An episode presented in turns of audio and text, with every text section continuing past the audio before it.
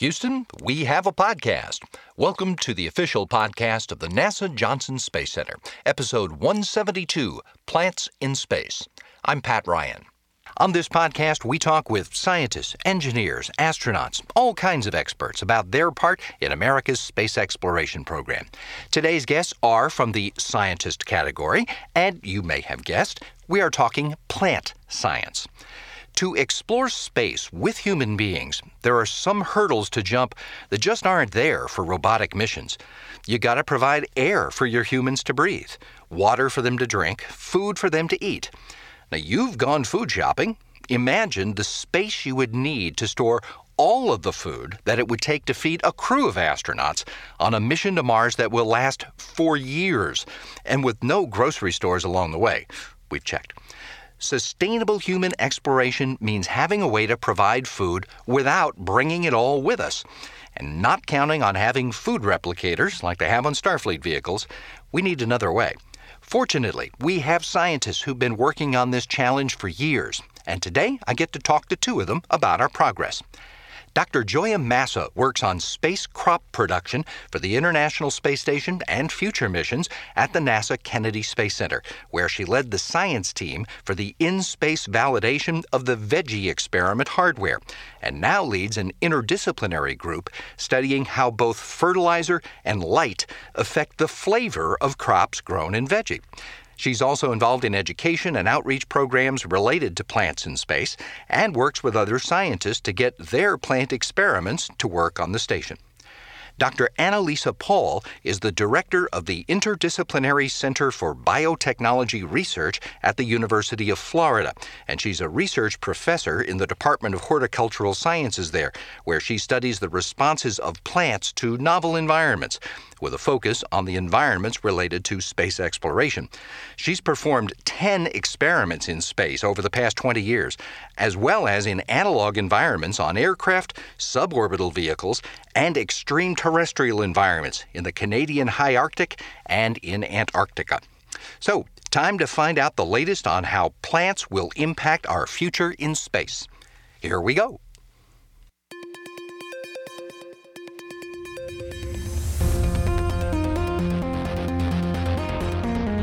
Minus five seconds and counting. Mark. Launch commit light circle correct. Here she goes. Houston, we have a podcast. It's pretty obvious that we send astronauts out to space, we have to provide for their needs. We have to feed them. And on short missions, we do that by delivering supplies to them in spaceships. Why is that not the answer, or, or maybe not the whole answer, when we send astronauts out on longer missions, like to the moon or to Mars? Anna-Lisa Paul, what, what do you think? Well, the easy answer for that is that plants are the only things that will actually allow us to explore past the limits of a picnic basket. If you um, go to another place that's far away, whether that be the moon or Mars, to to live, that means not just be a tourist to visit for a short period of time. You need something that you can take with you that can grow and propagate and allow you to sustain your life there. And so plants are the reason. Plants are the things that we can do that. They recycle our environments, they provide us with food, they gather the resources from uh, the surfaces that we visit. Yep, plants are the things that we need to do that. You're saying that plants are providing more than just food. They're they're necessary for, for other parts of this environment, but we can't just bring the food that we need to satisfy that no, not at all. The uh, first, for one reason, is that you just physically can't bring enough with you. I mean, think about um, the voyagers that uh, that went to in the Pacific Ocean back in the Polynesian exploration eras. They didn't pack up their their vehicles with everything they needed. They brought the things with them that they could propagate when they got there. Plus, they needed that space in order to bring home the riches that they would find. Perhaps. uh, Gioia Massa, I, I assume you agree. Why is it that we have to have bring plants with us on these missions of exploration? Yeah, I definitely agree with Anna-Lisa. You know, one of the things about the packaged diet, I mean, the packaged diet is excellent, Um, you know, the astronauts right now they eat about 180 different foods and another 20 or so, con- you know, condiments and beverages. But when you store that diet for a long period of time, and and we're going to need to store it if you know we go on a Mars mission. We may actually have to send some of the the packaged food ahead of the crew, and so it might even be sitting on the planet's surface, you know, before they even launch from Earth. And if you're storing that for a long duration, the the quality and the nutrition of that food degrades. So even in the near term, even in a pretty short mission to Mars, we can't guarantee that we're going to provide all the nutrition that the astronauts are going to need. And, you know, the quality is really important too people get kind of tired of eating the same thing, and so it's got to taste really good. Um, so plants, I think, are going to be a really great way to provide the nutrients that people need and provide some dietary variety and, and you know interest, um, even in, in relatively short-term missions. But you know, the farther we go and the longer we stay, the only way to really gain earth independence is to be able to produce you know your food and, and not have to ship everything. And, and plants are a fantastic way to do that and that's how we survive on earth. There are a couple of points that you bring up um, about nutrients. Do, do people in space need do their bodies need the same nutrients that people on earth need um, you know, in, in many ways, yes. Um, you know, I mean, we, we have certain nutrients that are required to sustain our life. Um, there are some things that we maybe don't want in as high uh, a quantity as we might get away with on Earth um, because of some of the you know the the physiology it, going on in, in response to space flight. So, you know, for instance, we don't maybe want a ton of calcium in the diet. We want a, a, a moderate amount, but if you have too much calcium, it can cause um, kidney stones and things like that. If you have too little, it might contribute to bone loss. So, um, you know, most of the nutrients are are pretty similar to what we want on Earth, but you know, again, with with the the astronaut demographic that causes certain nutrition. So you know the you know age and and body mass and and and um, gender, all of those things contribute to what nutrients that you need. And so the Human Research Program re- works really hard to make sure that the, the nutrition is there for the astronaut Um, and so when we we look at the plants, we want to make sure that we're complementing um, the nutrients that are in the diet and not giving you know too much of something or not enough of others. But especially we want to complement those nutrients that might degrade in the diet as it ages.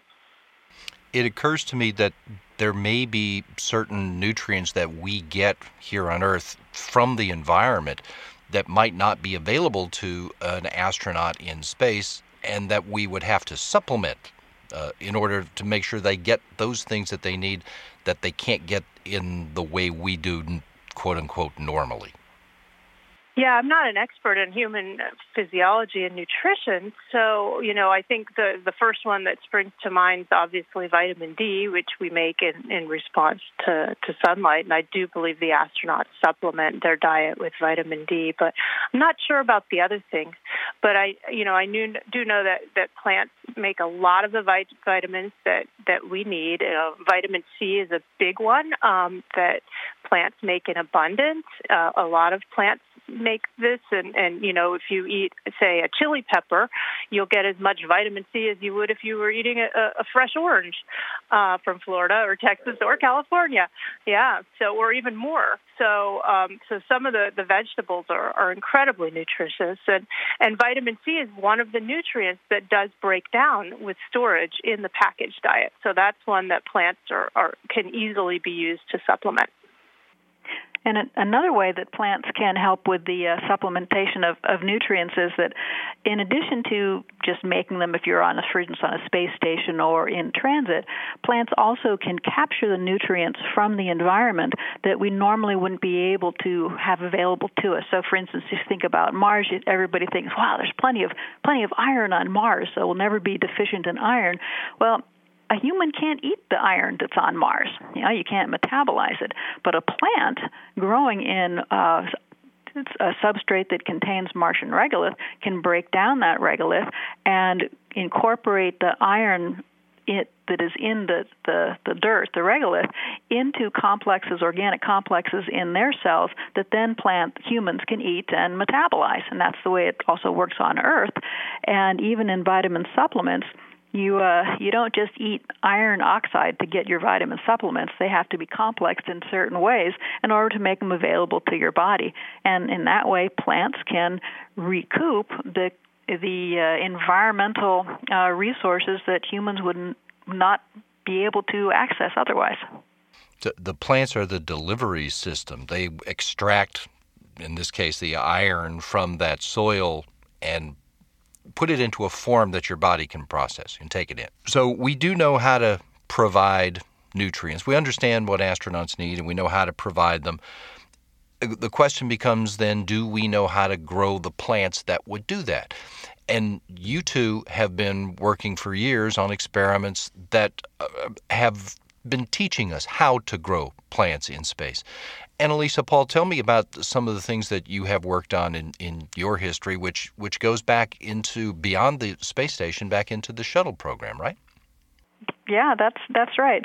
So our first, um, my uh, colleague Rob Ferl and I had our first uh, spaceflight experiment back in 1999 on uh, shuttle Columbia, and uh, since then we have been working predominantly with not crop plants, but with a model organism called Arabidopsis thaliana. And Arabidopsis is a great sort of the white mouse of the plant world, and it's uh, we use it because its genome has been completely sequenced. We understand its physiology, and and so we can tweak the system very effectively.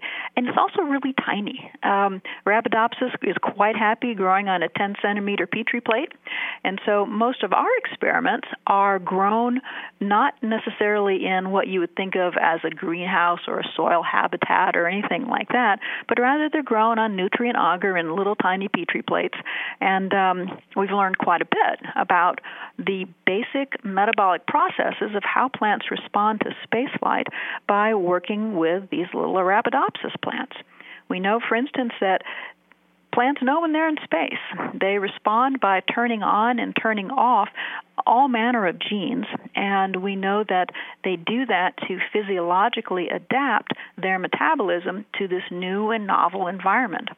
And it's important when you think about it.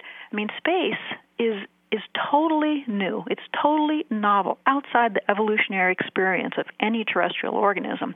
And so, if we want to know what a plant is going to do when it's growing in space or even growing on the surface of another planet, we have to be prepared to really dig down deep into understanding how do you respond to something you have no idea what that means. And so that's what we've been doing for years is looking we at have to what those stress expose them responses to it like. and find out, right? Exactly, exactly. Um, you said that, that you've you've seen that they've responded by turning genes off. Uh, what other ways is that all mostly the the lack of gravity that they're responding to? Well, we tend to think of it more as the spaceflight environment because there's more to it than just the lack of gravity. Um, and we tend to think about this concept of turning genes on and off as a toolbox. And so, you know, what plants do and to respond to these environments is they they they they dig into their genetic toolbox to find something that will make them feel better essentially make them them adapt better to that environment. And by looking at the patterns of tools that they use, you get a sense for what's important to those plants. So, for instance, we know that plants respond to spaceflight by engaging a lot of what we call reactive oxygen species pathway genes. What that means is um, certain types of stress that plants have on the ground, they engage those responses in space to deal with that kind of stress. They also modify their cell walls when they're in space. And so we see a lot of genes that are associated with what we call cell wall remodeling, which sort of changes the, the, the density and the, the, the, flavor of their cell walls to respond to um, just dealing with an environment that's not Earth. Do we have any uh, sense yet of whether or not those responses impact the plant's ability to provide nutrients to people? Hmm. Whether they reply they respond nutrients to people, um, I guess we don't really know the answer to that question. But what we do know is that they do modify the way they get nutrients for themselves. And so um, the way that plants respond to, um, for instance, the growth patterns of their roots and um, the way they seek out nutrients as they're as they're growing is indeed impacted um, by how they express their genes, and we've seen different um, mechanisms by which spaceflight changes that. And so, not about how humans get the nutrients from the plants, but how the plants get the nutrients for themselves is changed by spaceflight. I see. Now, Gioia, you actually you and I first became acquainted a few years ago uh, in in talking about an experiment on the International Space Station and trying to to figure out how uh, hardware was going to be able to be used to grow plants in space. Tell me about some of that work.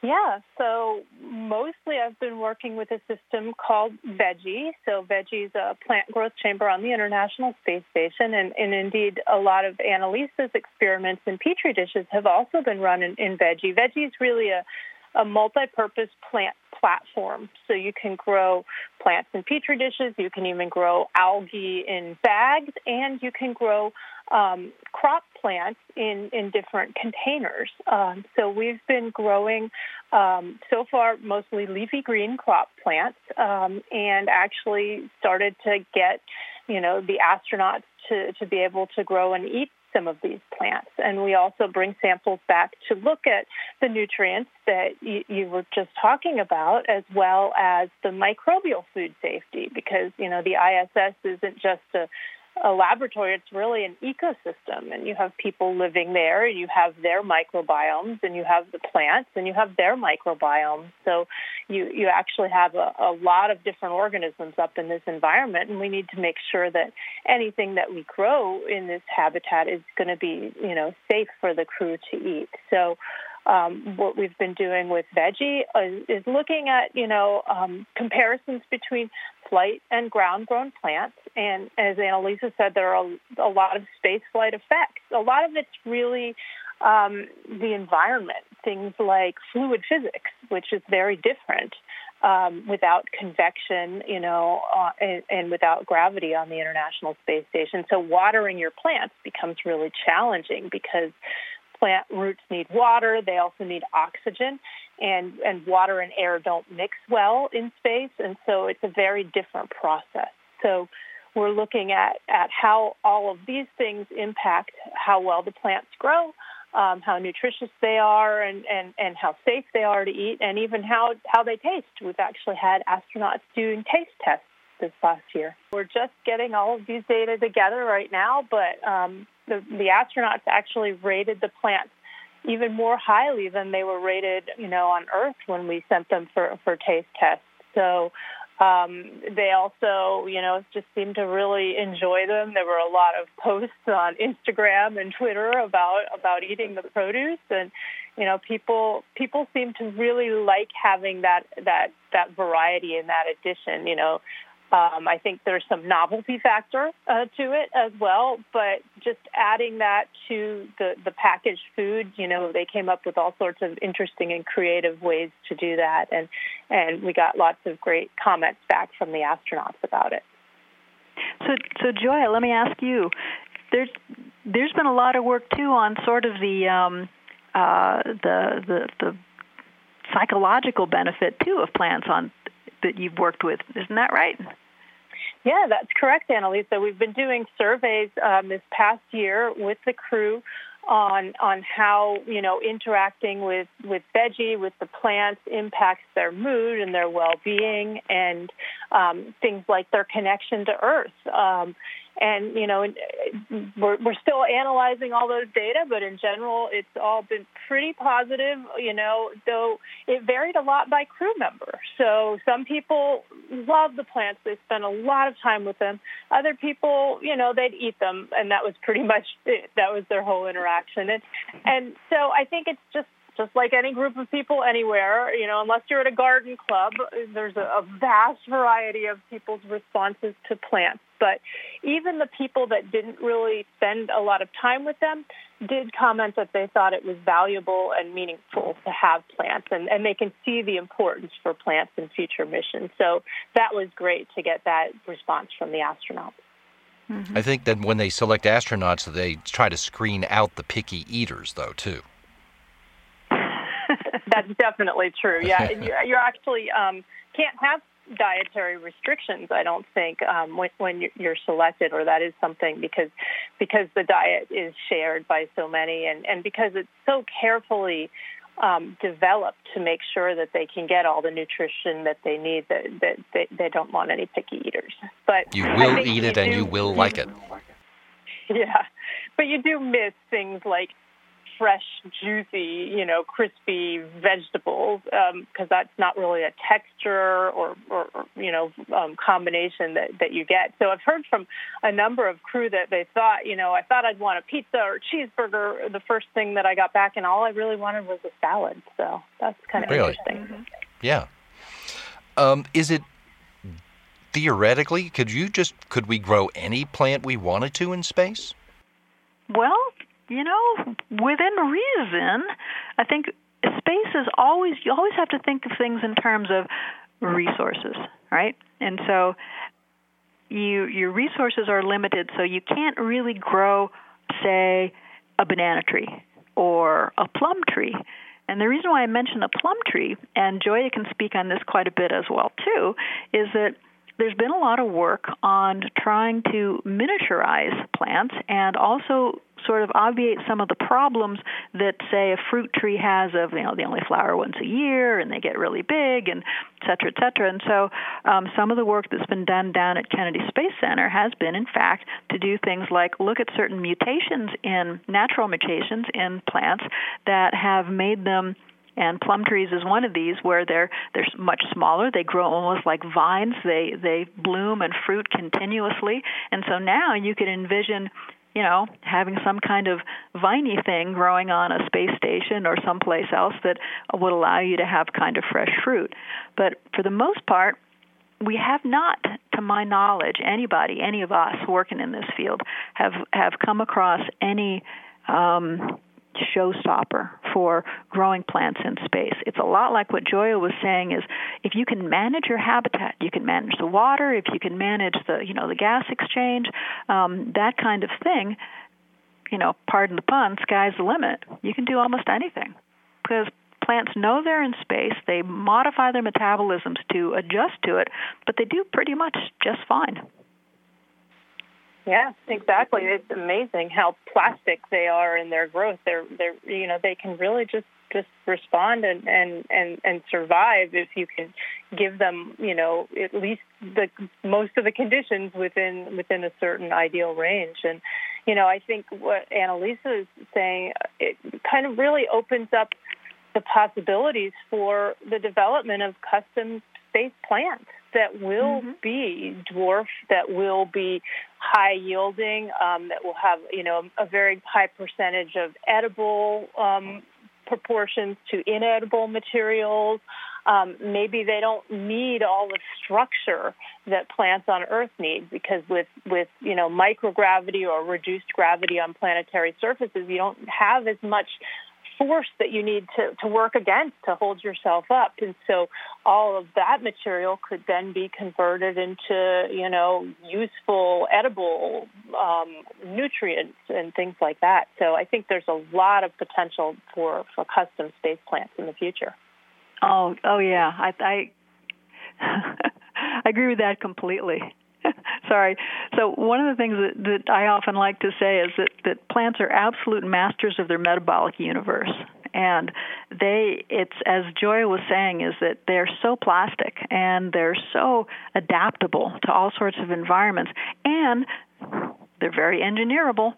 And so not only can you engineer the plants themselves, you can also engineer their habitats. And so you can change, for instance, the you know the growth patterns, the the uh, the flavors, even the colors, just by changing, for instance, their lighting regime. There's been a lot of work on now that we have such sophisticated LED technology that you can tweak the wavelengths of of, of of the habitat and the very same plant, the very same genotype, can create different different flavor regimes, different color regimes. If you've ever had one of those sort of artesian salads with the little tiny microgreens, a lot of those are the same plants like like miniature broccolis and things that are grown with different LED lighting to give them either spicier taste or redder leaves or different kind of um, features that introduce variety without having to uh, complicate the, the number of types of seeds and things that you actually bring.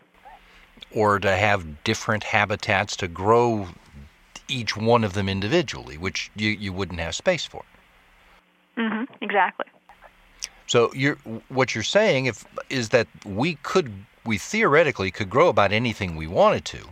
We would then make a decision on what we would try to grow based on a number of other factors. The, uh, the, the habitat that was required, the space that would be required. You can't grow the great big tree because you don't have room for it, etc. Is that it? Right. Right.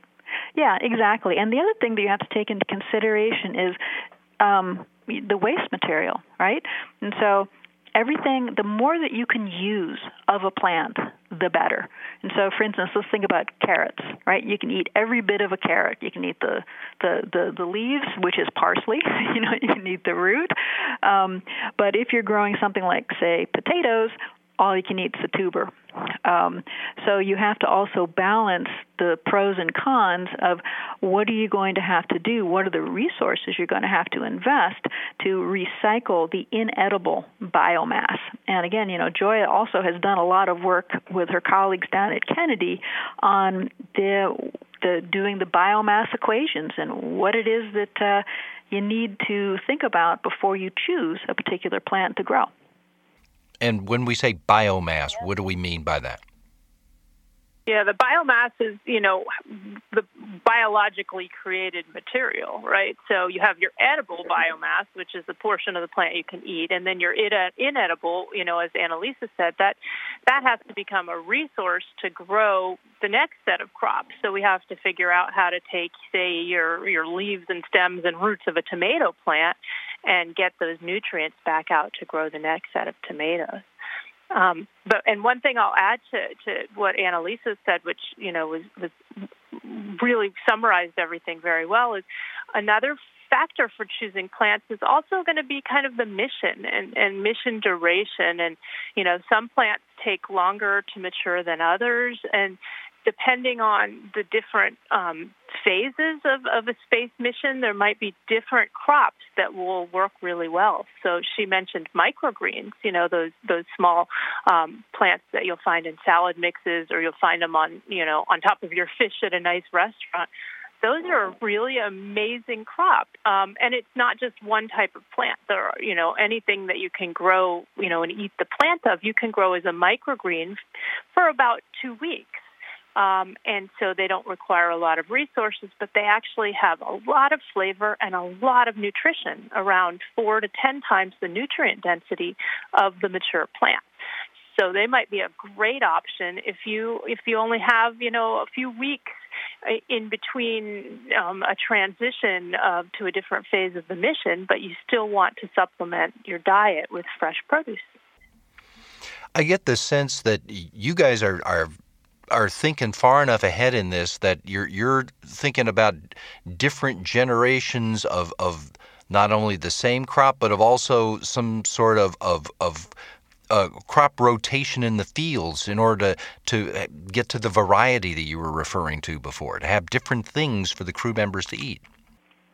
Yeah, absolutely. Um, if you think about it, the the thing that is the most important in a long-term exploration is to keep things novel to keep things variety with variety. Um, if you read any of the old accounts of, for instance, Arctic or Antarctic expeditions, that that's one of the things that is always discussed is how food gets old and tired. and even even in the most um, um, restricted expeditions and stuff, you find the crew members trying to grow tiny plants in their cabins and things just to have some some green and living thing. Um, uh, Rob Ferl and I have done a lot of work in analog environments in the Arctic and in the Antarctic, and a lot of that has been work with greenhouses.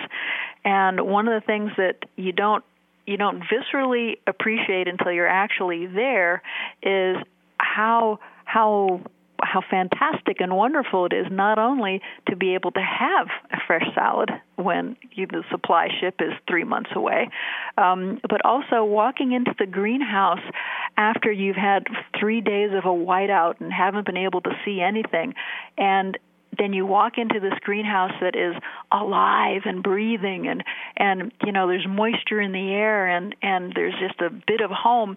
It it does something to you and it evokes this just an amazing feeling. And and I'm only half a world away. You know imagine what it's like when you're on another planet. So it's important. It's important on a lot of different levels. It occurs to me that it, in in some respect, what what I have trouble with in my mind is quantity. Uh, if you put four or, or six astronauts in a ship and, and send them off to Mars, and you think about how much does each person eat per meal, three meals a day plus snacks, and they're going to be gone for that long, uh, how do you provide a sufficient quantity for everybody to eat? I mean, it is it is tough, and you know, and there's not a lot of space to grow the plants, and there probably won't be a lot of space, you know, until we have, say, a permanent presence on the moon and on Mars. So I think a little goes a long way in in terms of having that the, the psychological benefit. You know, maybe you're only going to get one salad a week, or or you know. Um, fresh, you know, a few leaves every day or something but um, seeds are small. Seeds are very small and very light, so you can actually take a lot of seeds in, in, in, on a mission without taking up a lot of room. And so I think developing a, a kind of a sustainable, renewable growth approach is going to be really important. And then figuring out, you know, the, the scheduling aspects of when to, to grow crops and and maybe always having you know the availability of something but maybe i mean you you, you don't want to grow 30 heads of lettuce in a day and then no lettuce for the rest of the month right so crop scheduling is, is really important and and that a lot a lot of that goes back to hardware design and volume optimization. And so we actually have a lot of engineers kind of looking at that and, and figuring out how, how we can do that scheduling. And uh, probably m- many of your listeners have seen the movie The Martian or read the book. And, you know, th- those of us in the business just, of course, love having a hero protagonist who's a botanist. Um, but one of the things that also really appealed to many of us in that movie is is this concept of let's do the math, and that's something that is absolutely important to the to the whole discussion and that's one of the things that, that we collectively do and what will be happening for the future when you do design um, a, a, true life support system that will be reliant on by astronauts or colonists is the math will be in there in that um, precisely how much area that you need. You know, what are the kind of schedules, like Gioia was saying, that you put on? How do you harvest things? You know, what are the nutrients you put in? The the, the beauty of doing this kind of controlled agriculture is you can control every photon that goes into that system. You can control every gram of nutrient mix that goes in. And so you have a reasonable expectation of what can come out and you can tweak the system as you as you go. So it's a really high science this kind of farming. And the kind of farming that goes into this type of equation for doing exploration science translates back to learning more about how we can be more efficient here on earth for doing protected agriculture in places that you know can't do farming in their uh, normal kind of scenarios or or doing um, uh, support for areas that are um, fragile. And so it really has become an interesting loop of learning between the protected agriculture communities here on earth and the kind of science that NASA and um, other space biology folks are doing is um, it's a pretty cool loop. Do do you have a, an example or two of, of some of those things and, and how they've been applied? Some of the some of the stuff that, for instance, that um, that we're working on is um, all right, so you want to go to Mars and you want to set up, say, a greenhouse so that there can be things growing on Mars before the astronauts get there. But in order to, to do that effectively, you want to be able to monitor it, how the plants are growing, you know, how the nutrient delivery systems are working from a distance. And so we've been doing a lot of work with remote sensing and uh, sort of telefarming, if you will, and we do this with the analog down in Antarctica at the Neumayer 3 station. And some of that same kind of technology is being used in both uh, greenhouse farming here on, on Earth, where people are using specialized cameras that are, are uh, able to do different type of um, wavelength uh, monitoring that can tell you about the health and well-being of the plants so that you can use control systems to oh, well, we need a little more nitrogen in bed number 27. And you can do this all from, a, from remote access, or you can use drones that are flying over fields or, you know, other types of um, imaging from satellite that allow you to monitor crops and monitor um, the environments in a manner that is more energy efficient and effective in keeping your plants healthy and productive. Man, um, that that's there's a lot of NASA stuff that gets recycled on Earth, isn't there? You bet. Definitely. Yeah. I mean, we can even go to, you know, an older example, and, and that's LED lighting for crop growth. I mean, the you know the the entire first idea of using light emitting diodes to grow plants was NASA funded research at the University of Wisconsin. Um, they have the original patent for it, and since then it's you know taken off for for indoor um, horticulture all over the world, and now LEDs you know you can buy them on Amazon and and grow grow greens on your kitchen counter, and and so it, it's all it all started with NASA funded research.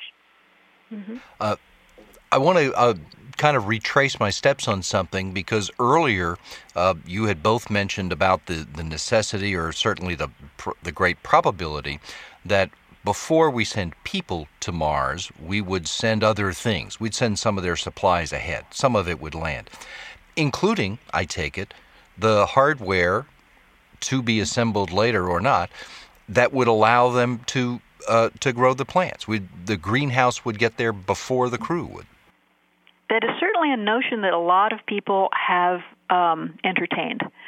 Uh, I don't think there's anything on the books for that, but there are any number of um, of notions of how one would do that. Whether you would say stick it inside a lava tube or something that would allow it to be totally protected from the outside uh, elements, or have a uh, areas of transparency that would allow you to use ambient light. There's there's as many variations on that theme as you can possibly think of. Does anybody have it designed yet? No, but it's like anything. The the notion is there.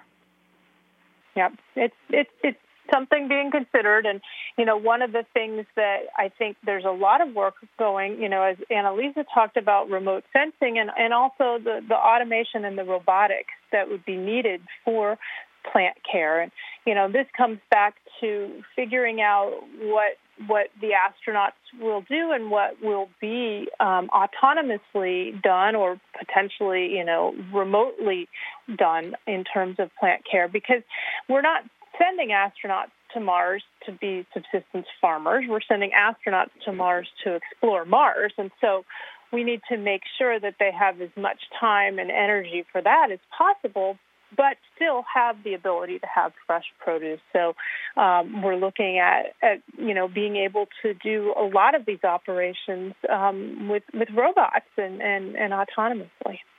Hmm. Yeah, good point and you know maybe the crew members will always want to to pick the the ripe tomatoes or the ripe strawberries but they're not going to want to water all their plants or they're not going to want to you know do a lot of crop maintenance and pollination every day perhaps. And so if we have the capability to do all of that um, without astronauts and then have the opportunity for humans to intervene when they want and still be able to enjoy the plants, then it, it stops becoming a chore and it starts becoming a pleasure.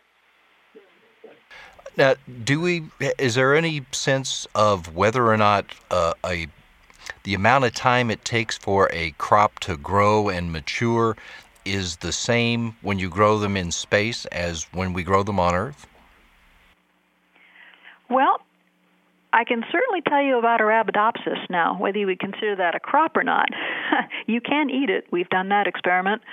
Um, but um, there are some variations, um, but it's not substantial enough that it couldn't be mitigated typically by, you know, lighting, carbon dioxide variations, things along those lines. Or it just planned around. Right now. I'm sorry, say again? Or, or just planned around. We know it's going to take Correct. X to grow this, so we prepare for it. But it's That's not right, a substantial right. difference. That's right. There's no there's there's not a large enough difference between the way plants grow in space or the way plants grow on the ground that is insurmountable as long as you plan for it. Yeah, the, the big difference really comes from, you know, growing in a controlled environment versus, say, growing outside. So if you're growing in a controlled environment where you're controlling your light and your temperature and your moisture and your nutrients and your atmosphere, and you control all of those in, you know, the happy zone for plants in, in kind of an optimum way, then you you'll grow your plants much much faster than if they're growing out in the field and they're subjected to weather and insects and all of the other stresses that that you know that traditional agriculture crops face. So we can actually get you know many more cycles of crops grown indoor. But we again really for even with the, the larger crop plants haven't seen much difference in, in in between flight and ground if you can keep all of those environment at, you know aspects in the right zones. Right, right, exactly. In fact, one of the things that the first time we grew Arabidopsis in this habitat called veggie that Gioia was talking about earlier, um, when we did the first ground verification type test, the first test preparing for our spaceflight experiment, we were astounded that we were growing mini cabbages, and the Arabidopsis plants were far more robust and far more plump and juicy looking than the ones that we normally grow in our growth chambers here at the University of Florida.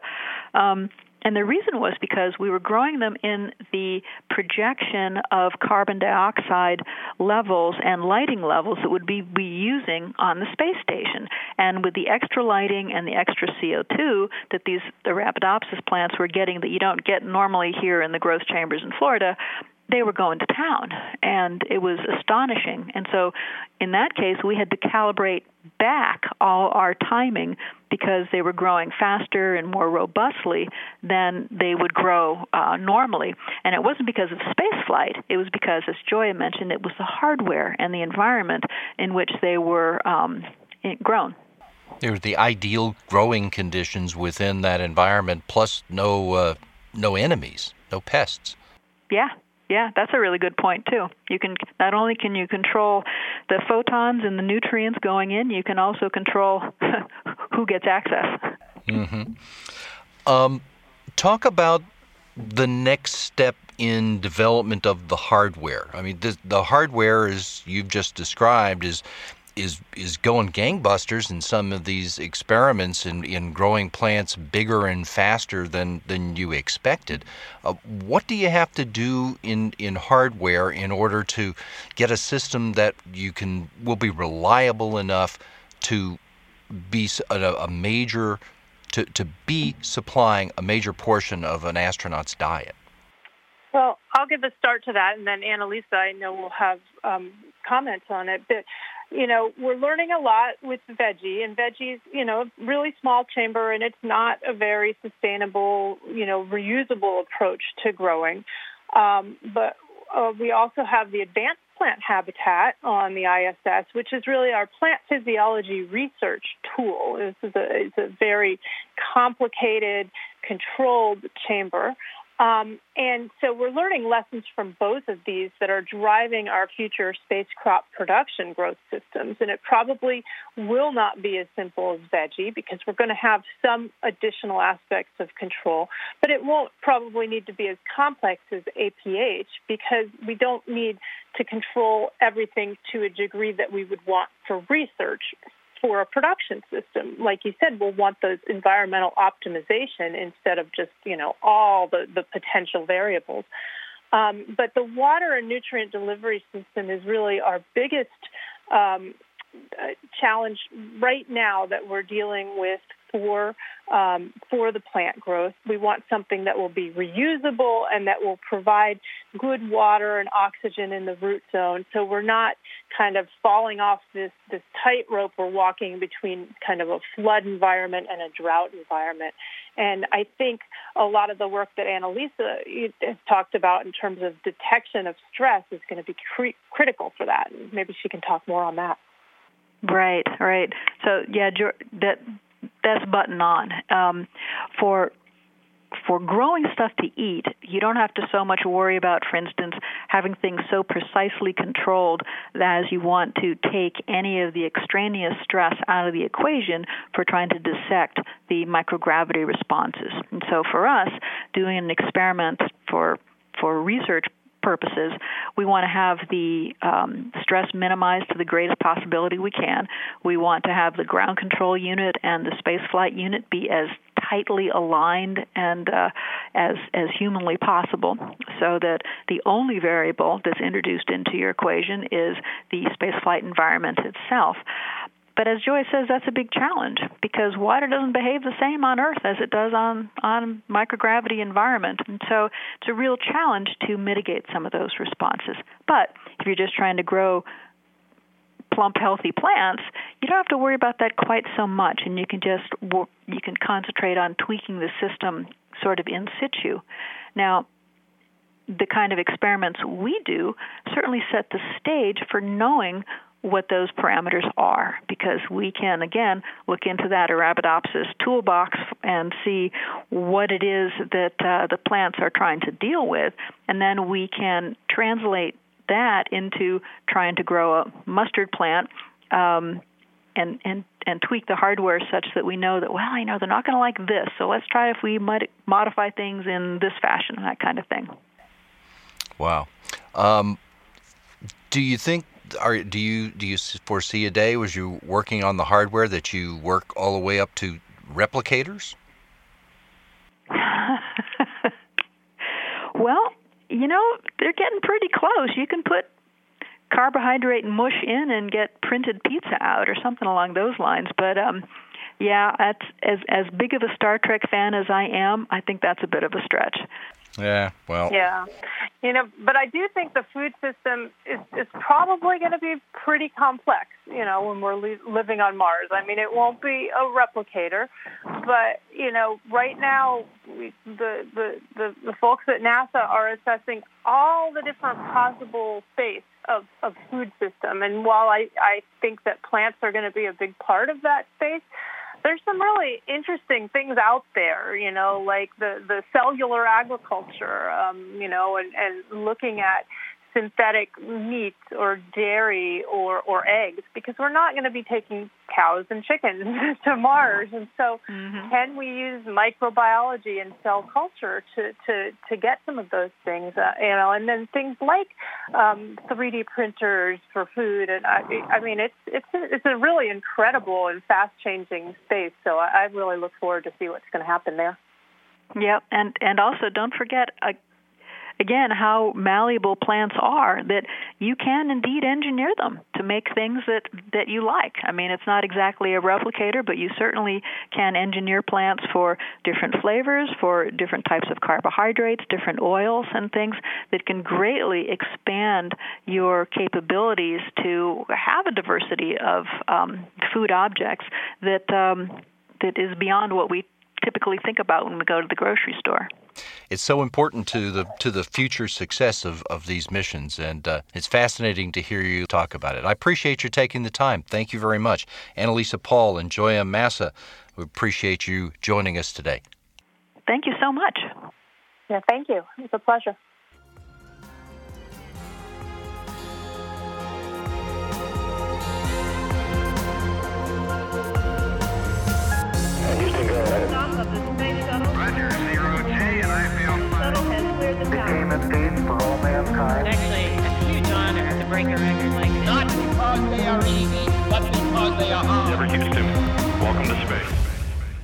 There is so much to figure out to pull off a mission of sending human beings to Mars. And feeding the astronauts is just a part of it, and not a small part. but you know that already, especially if you've been keeping up with our Mars Monthly series. The October episode, number 164, Eat Like a Martian, touched on some of the same ground that we discussed today about the role that plants will play on these trips. It's intriguing to me to realize the depths that scientists and engineers have to go to as they design and produce the systems and the hardware that'll be needed to support human beings when we finally send them off to destinations so far away that the missions will take literally years to complete. You can keep up with the latest online at nasa.gov. Search for Artemis and Moon to Mars. I'll remind you, in fact, you can go online to keep up with all things NASA at nasa.gov. Uh, and when you do, use the hashtag AskNASA to submit a question or suggest a topic for us. Uh, indicate that it's for Houston We Have a Podcast. You can find the full catalog of all of our episodes by going to nasa.gov slash podcast and scrolling to our name. You'll find all the other NASA podcasts right there, too. The same spot, nasa.gov slash podcasts. This episode was recorded on August 13th, 2020. Thanks to Alex Perryman, Gary Jordan, Nora Moran, Belinda Pulido, and Jennifer Hernandez with their help in the production. To Nicole Rose and David Brady in the Space Station Program Science Office. And to Gioia Massa and Anna-Lisa Paul for helping us get a better understanding of the importance of plants for future space exploration. We'll be back next week.